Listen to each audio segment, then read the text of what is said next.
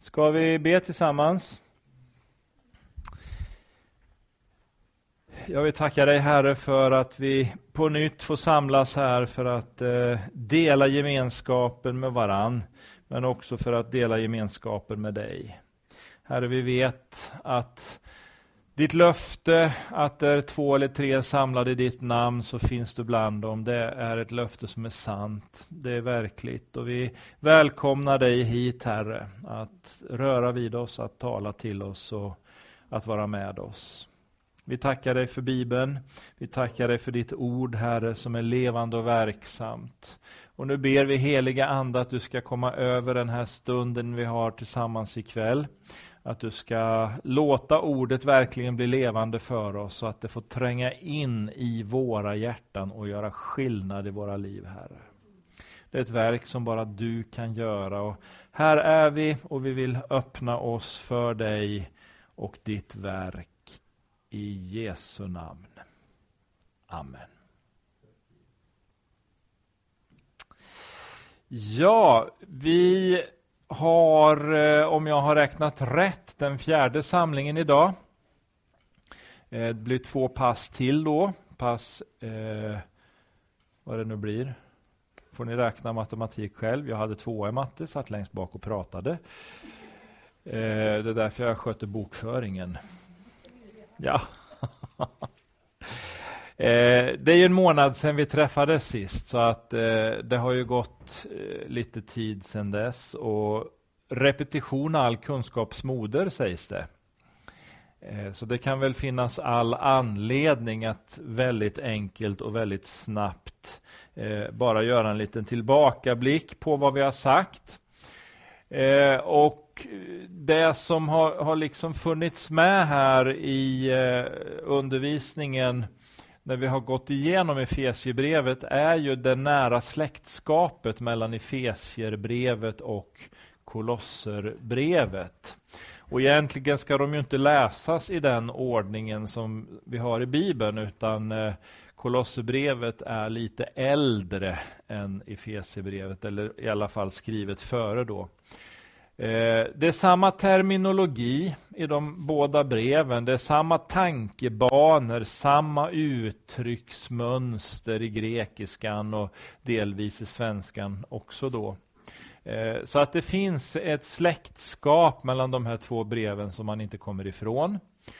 Och de går i varann, som ni ser på bilden här framme. Kolosserbrevet, som vi sa, det tar upp frågan om kristologin, alltså läran om Jesus. Vem är han? För problematiken för församlingen var ju att man, man ringaktade, eller man inte ringaktade, men man sänkte Jesus till en nivå på samma plan som andemakter och änglar och så. Det finns ett mycket, mycket tal, och vi kommer in på det här idag också, om det här med himlarymderna till exempel. Man, man såg liksom i den världen på ett speciellt sätt på det. Det kommer vi inte in på idag. Men, men att man sänkte Jesus ifrån, från hans gudomliga position. Och vad Paulus gör i Kolosserbrevet är att han verkligen tydligare än kanske på andra ställen i Bibeln lyfter upp Jesus och proklamerar att Jesus är Guds son. Ingen är honom lik. Eh, och sen då fortsätter samma undervisning, för de här är ju rundbrev, de här eh, breven. Eh, så fortsätter han ju liksom tankebanan i Efesierbrevet, men han tar, som jag sagt, ett steg bak och talar om församlingen istället. Eklesiologi, om man vill använda det teologiska fikonspråket. Eh, alltså läran om församlingen. Eh, fortfarande samma tankar, för det är fråga om Kristi kropp. Som, som han talar om här nu då. Eh, och så har vi då tittat lite på det här. Eh, och vi var ju inne i den här fantastiskt fina bilden som jag skapade här utifrån Efesierbrevet ett och tre. Med alla eh, markeringar och streck och ringar och eh, fyrkanter där i och för sig då. Men Efesierbrevet ett och tre är ju så att säga grund. Versen eller basen som hela brevet vilar på eh, teologiskt och, och, och förkunnelsemässigt. Och, och här då så talar ju Paulus så tydligt om att, att eh, Gud har välsignat oss i Jesus. Och vi, vi såg att det där skedde vid ett speciellt tillfälle. Eh, grundtexten eh, har eh, betyder just en punktuell händelse, alltså vid ett enskilt tillfälle. Eh, och det var korset, talar vi om. Att eh, Gud på ett särskilt sätt välsignade oss på korset. Och så använder jag då, och det predikade jag ju om i söndags också, det här med, med Calvins definition av välsignelse. Att Guds välsignelse är Guds godhet i handling. Är det någonstans man ser Guds godhet i handling, så är det ju på korset. Där Gud handlar i Jesus för att försona oss med honom. Eh, så det här är liksom eh, grunden, och, och fortsättningen sen i brevet vilar på just den här tanken, och det är därför jag hela tiden återkommer till den och, och väver in den, eh, därför att den är så central. Han talar eh, om det här, och, och så fortsätter han då genom första kapitlet som vi har tittat på, eh, genom att gång efter gång efter gång visa på att när vi tror på Jesus och får del av det eviga livets gåva, så lever vi i honom. Vi lägger av vårt eget, så att säga. Det är i Jesus vi lever och Eh, verkar och tjänar, och det där kommer liksom eh, hela tiden tillbaka, och så mynnar det ut i slutet av första kapitlet som talar om att Jesus är församlingens huvud, eh, och vi är uppfylld av honom. Eh, och så drar han ihop den där tanken med att Jesus är universums konung. Eh, och, och så slutar det liksom i, i den där tanken att vi är helt, vi som kristna är helt uppfyllda i honom. Och nu ska vi fortsätta idag, eh, och vi går då in naturligtvis i andra kapitlet, och jag eh, använder även fortsättningsvis Bo Giertz översättning. Eh, och vers ett till och med tre då i Efesierbrevet två säger att också ni var en gång döda i era överträdelser och synder. Ni levde i dem dag för dag, så som denna världen har för sed och så som den mäktige vill, han som råder över rymdens onda makter, där kommer det, och över den ande som i denna stund är verksam hos dem som trotsar Gud. Vi levde förut alla på det viset i vårt kötts begärelser. Vi gjorde vad köttet och våra sinnen ville. Vi var vredens barn genom vår natur, vi som de andra.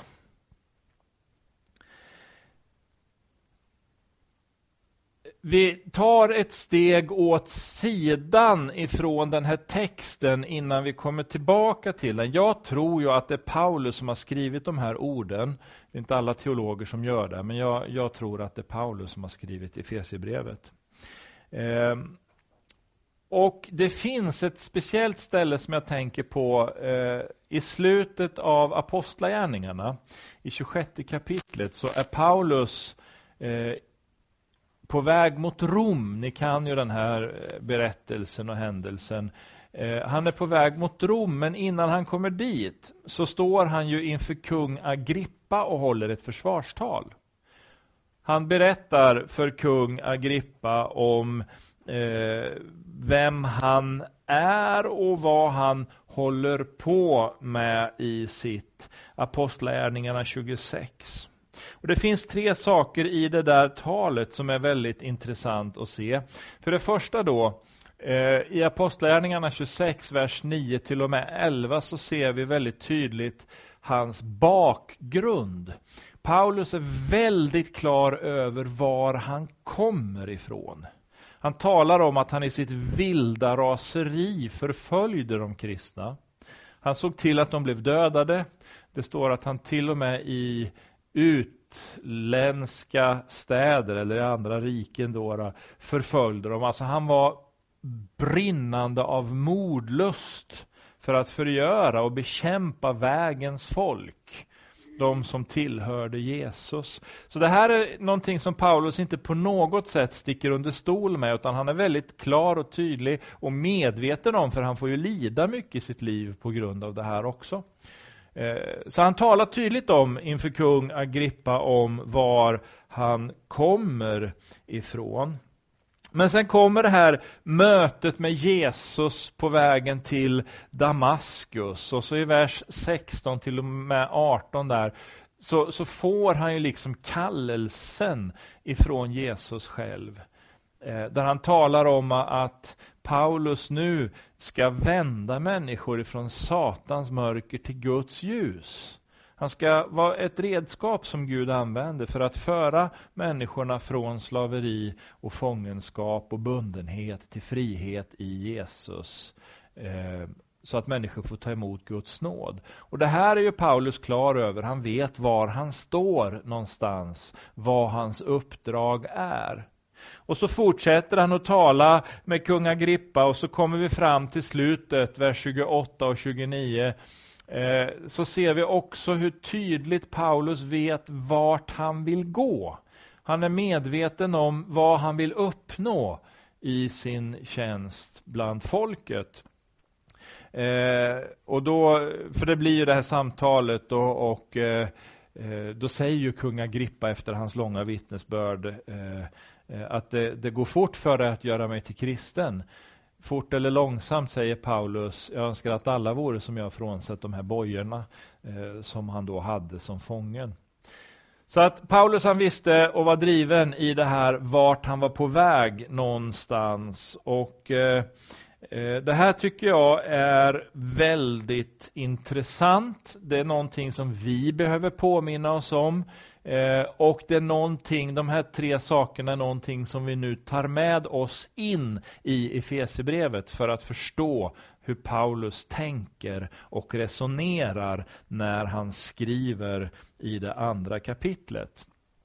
Och grunden eh, till varför jag talar om det här är för att vi ska förstå vad frälsningen överhuvudtaget handlar om, så måste vi kunna förstå och identifiera och förklara vad synd är för någonting. Alltså vi måste veta var vi kommer ifrån, vi måste veta var vi står och vi behöver veta vart vi är på väg någonstans.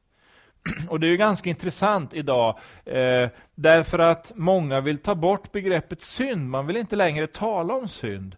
Men vad konsekvensen av det här blir är ju att man i förlängningen tar bort frälsningens nödvändighet eller verklighet, ska vi säga.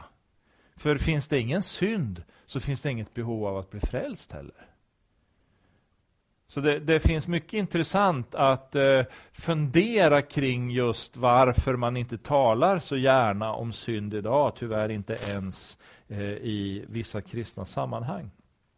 Men vi behöver förstå, som Paulus nu då, var vi kommer ifrån och vart vi är på väg och någonstans däremellan var vi befinner oss. Att det finns en brytpunkt. Någonting som jag idag här kallar för frälsningens brytpunkt. Där vårt liv får en ny inriktning. Där vårt liv får ett nytt innehåll. Och hela första kapitlet i Efesierbrevet har ju handlat om frälsningen. Han började Kolosserbrevet med att tala om vem Jesus är. Och så går han in i Efesierbrevet och så talar han om vad det betyder för oss. Vad det har att göra med våra liv. Som jag sa förut, hur vi i Jesus får en ny position. Det händer någonting eh, med oss när vi kommer i relation till honom. Och så kommer vi då in i det andra kapitlet som vi nu har börjat att läsa i. Och då växlar Paulus spår från att ha talat om detta med vem vi är i Jesus, vad Jesus har gjort för oss. Så börjar han plötsligt att tala om hur livet utan Jesus ser ut. Också ni var en gång döda i era överträdelser och synder. Ja, ni har ju hört hela den här texten. Den är otroligt intressant och i det här är ju nyckelordet att vi en gång var döda. Ni var döda i era synder, ni var döda i era överträdelser, säger Paulus i det här. Han talar ju faktiskt i slutet av första kapitlet, tjugonde versen, om hur Gud har uppväckt Jesus från de döda. Och backar vi till Kolosserbrevet talar han ju om att eh, vi i Jesus också blir uppväckta från de döda. Så vi måste förstå att Paulus tydligt talar om att vi en gång har varit åtskilda från Gud. Vi var döda för Gud. Och så betonar han fortsättningsvis eh, om eh, den här makten som finns över de som inte tillhör Herren. Men omvänt också att Jesus är Herre över dessa makter. Och det är så starkt i Kolosserbrevet där han talar just om det här. I min favoritvers där i Kolosserbrevet två femton står det ju att, att Jesus har triumferat över dem på korset. Eller avklätt dem all myndighet. Alltså avväpnat dem, gjort dem fullständigt eh, maktlösa in, inför den här situationen. Så nyckeln ligger ju i Jesus, vad han har gjort på korset. Och där har vi ju åter en koppling eh, till den tredje versen i första kapitlet. Men han talar om att vi har varit kuvade under rymdens makter. Det finns en tid, säger Paulus, då vi faktiskt tillhörde själafienden. Precis som Paulus inför kung Agrippa behöver vi vara klara över den här brytpunkten och inse att vi faktiskt en gång var vredens barn. Man kan ju lätt gå runt och tro liksom att åh, vi har alltid varit så, så bra och så. Va? Men, men någonstans behöver vi inse att det finns en brytpunkt i allas våra liv. Där vi går från död till liv. Alltså det finns en Damaskus-händelse också i våra liv. Kan vara olika dramatisk eller inte dramatisk alls. I mitt liv har den inte alls varit dramatisk. Men det finns ändå en vetskap eller visshet i mig att jag måste komma till en punkt, och jag kom till den punkten i mitt liv där jag var tvungen att ta ställning. För eller emot, innanför eller utanför, var ska du stå en gång? Det finns någonstans i den här tanken. Vi ska inte fastna i det här, men vi måste vara medvetna om att Paulus nu, efter att ha talat om frälsningen i första kapitlet, eh, i andra kapitlet, här, kapitlet nu trillar in i den här tanken hur det var innan vi mötte Jesus, innan vi tog emot gåvan av liv. Och på den basen, utifrån de här första verserna som talar om hur det var utan honom, så kommer då den fjärde och femte versen som förkunnar och proklamerar evangelium. Där, där han säger, men Gud som är rik på barmhärtighet, han älskade oss i sin stora kärlek. Och fast vi var döda i våra överträdelser väckte han oss till liv med Kristus. Av nåd är ni frälsta. Visst är det väl så att det liksom pirrar till i kroppen av, av glädje när man får, får läsa så här märgstarka och kraftfulla ord. Som talar om Guds nåd och Guds barmhärtighet. Fast vi var döda, säger han. Och det här är otroligt intressant att, att tänka på.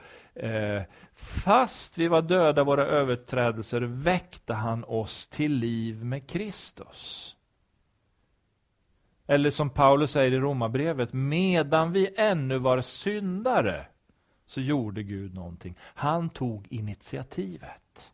Och han visar sin kärlek till oss. För det här är väldigt intressant. Vi kan, om du ursäktar uttrycket, vi kan ibland vara rätt naiva. Särskilt jag och sådana som likt mig kanske då är uppvuxen i kyrkan, eh, i församlingens miljö. Vi har aldrig levt och behövt eller ens smakat på livet utanför, utan det här liksom har alltid varit vårt liv. Och då kan man i den miljön väldigt lätt, om ni ursäktar uttrycket, då bli naiv och lite högmodig i fråga om frälsningen. För man förstår inte riktigt vad det är eh, det handlar om.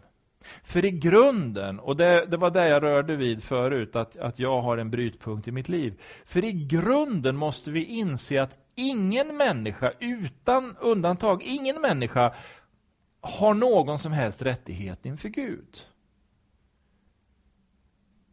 Vi vill ju tro det. Men faktiskt, i grunden så har vi ingen rättighet inför Gud.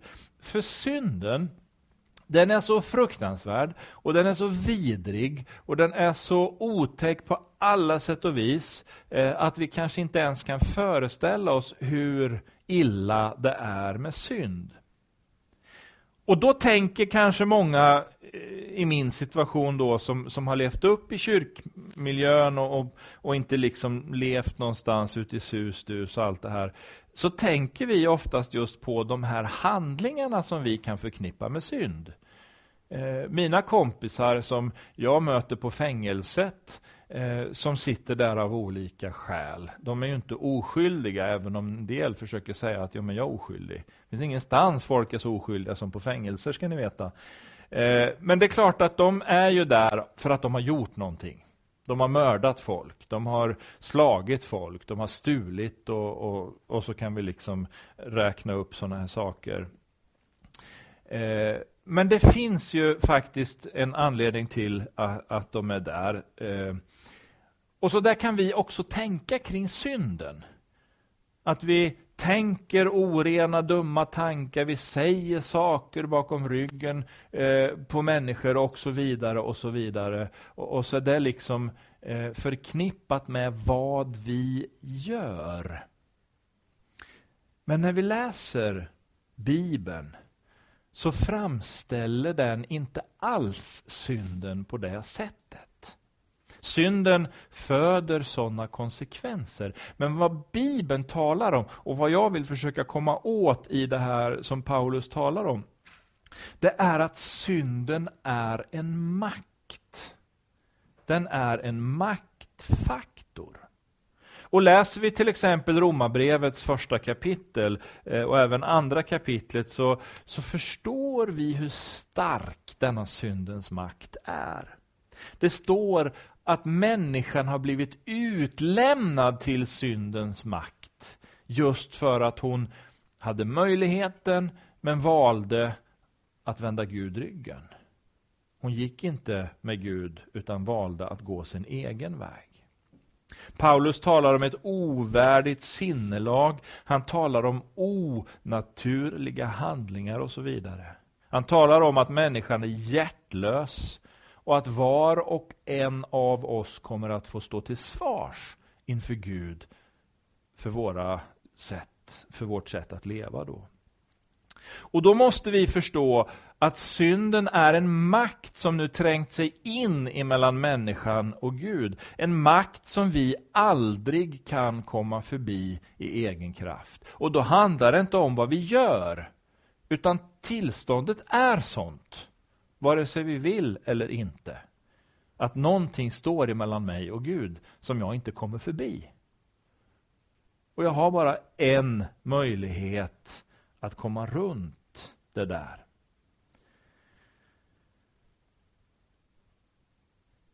Syndens makt är obarmhärtig. Den visar ingen hänsyn överhuvudtaget. Och själafienden gör ju allt för att liksom driva oss ännu längre bort från Gud. Och vi ska inte skrämma människor in i himlen. Men vi får ju inte ta det argumentet till att inte prata om synden. Vi måste tala om synden för att människor ska förstå. Jag behöver bli frälst.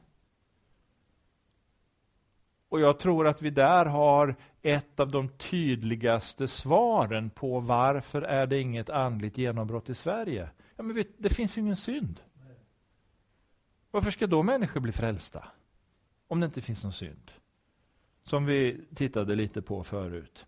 Vi måste förstå att det finns eh, en synd, en syndens makt som vi behöver tala om. Eh, men vi kan liksom inte fastna i det och, och skrämma folk. Och vi kan inte heller överbetona talet om Guds kärlek så att det som sagt utesluter eh, frågan om synd. Vi behöver hitta en balans i det här.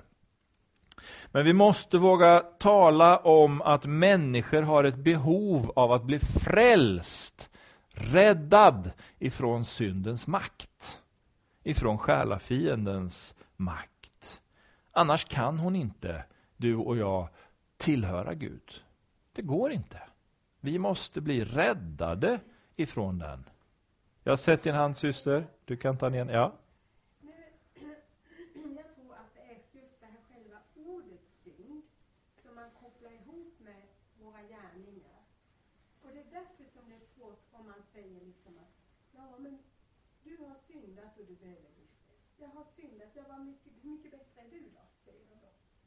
Nej, jag är ju inte ett dugg bättre om man ser till mina handlingar kanske. För jag tänker fel och jag gör fel. Men alltså det är just det här som vi tänker. Vi har liksom fört ut ett budskap som att det bara är handlingarna. Och därför tror jag att om när man säger ordet synd, då växte den där handlingssättet liksom bara. Mm. Man kopplar inte det med att det har att göra med att man inte har kontakt med Gud. Nej, eller? Precis. Nej, men det är sant. Och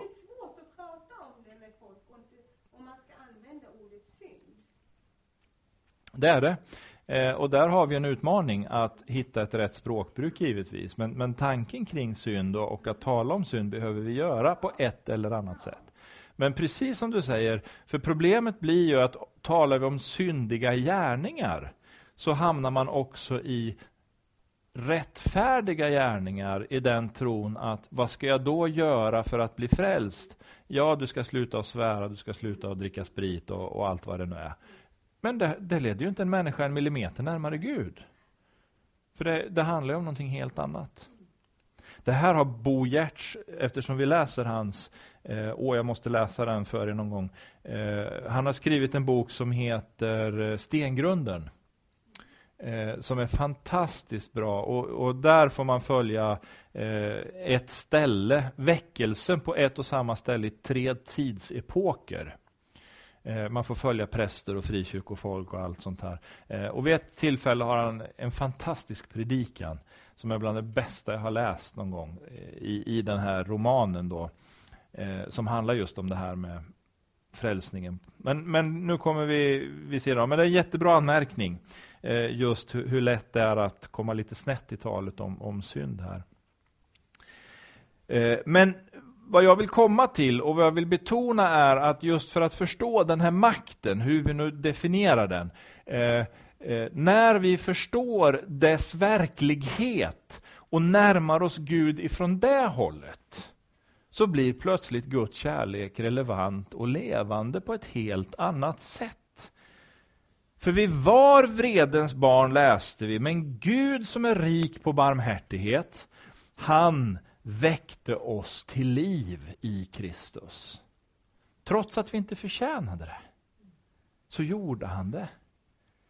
Och då någonstans börjar vi ana hur stor Guds kärlek. Av nåd är ni frälsta. Ett Guds verk som inte vi kan påverka. Med våra gärningar som vi sa. Alltså det finns ingen egen rättfärdighet som håller.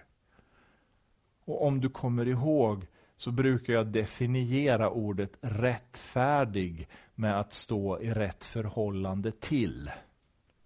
Att vara rättfärdiggjord i Kristus är ju att i honom komma i rätt förhållande till Gud. Egen rättfärdighet, att med egna gärningar göra sig värdig, det håller inte, det funkar inte. Men det är ju vad vår tid eh, gärna vill tala om. Hur duktiga vi är, vad mycket kunskap vi har inhämtat. Vad fantastisk människan är. Så lyfter man upp henne högre och högre. Och ju högre upp man lyfter människan, desto längre bort kommer ju Gud ifrån människan. För varje steg man kommer upp, desto mindre behöver man Gud. Enligt den här världens sätt att tänka. Och så säger man då i det här postmoderna paradigmet som vi lever i. Alltså den här tidsandan som råder. Eh, Det finns ingen absolut sanning. Alltså det finns inga bestående värden. Allt förändras hela tiden. När det inte passar på en tuva så hoppar vi vidare till nästa. Det finns ingen objektiv auktoritet. Det vill säga det finns ingenting utanför mig som ger inriktning för mitt liv. Utan det är jaget som hela tiden bestämmer utåt. Och vad, vad den kristna tron handlar om är ju just detta. Det finns en absolut sanning. Jesus Kristus. Hebreerbrevet säger att han är densamme igår, idag och i all evighet. Han förändras inte. Så det är ju det själafienden försöker att lura människorna med. Det finns ingen absolut sanning. Jo, säger jag, det finns det. Han heter Jesus Kristus. Och det finns en objektiv auktoritet, någonting som är högre än jag, som står utanför mitt jag, som ger inriktning för mitt liv, nämligen Bibeln. Den kan jag inte förändra, den kan jag bara förhålla mig till. Säga ja, det där gäller mig, eller nej, det där gäller inte mig. Så det är ganska intressant också att analysera och gräva i. Men det ska vi inte göra. Fast man blir ju lite trött på den här vindflöjelmentaliteten som råder. När vi tittar på hur politiker från en månad till en annan liksom börjar propagera för det man för en månad sen i princip sa var helt förkastligt. Och sen står man en månad längre fram och låtsas om att man har inte alls sagt någonting om det där. Alltså man hoppar från tuva till tuva. För det finns ingen sanning. Allt är för stunden. Det är jaget som definierar sanningen och man gör sig själv till herre. Men Bibeln lär oss alltså motsatsen och det är det som vi tar med oss in i de här tankarna i Efesierbrevet. Och det är mot den bakgrunden nu då som vi läser att vi är frälsta av nåd i femte versen. Av nåd är ni frälsta. En gratis gåva. På latin är ju ordet för nåd gratia. Där har vi ju grattis och vi har gratis. Båda de orden kom ju därifrån. Eh, gratis. Det är en fri gåva som Gud har gett. Vi kan inte förtjäna den genom våra förmågor. Vi kan inte köpa oss den genom stora bankkonton och så vidare.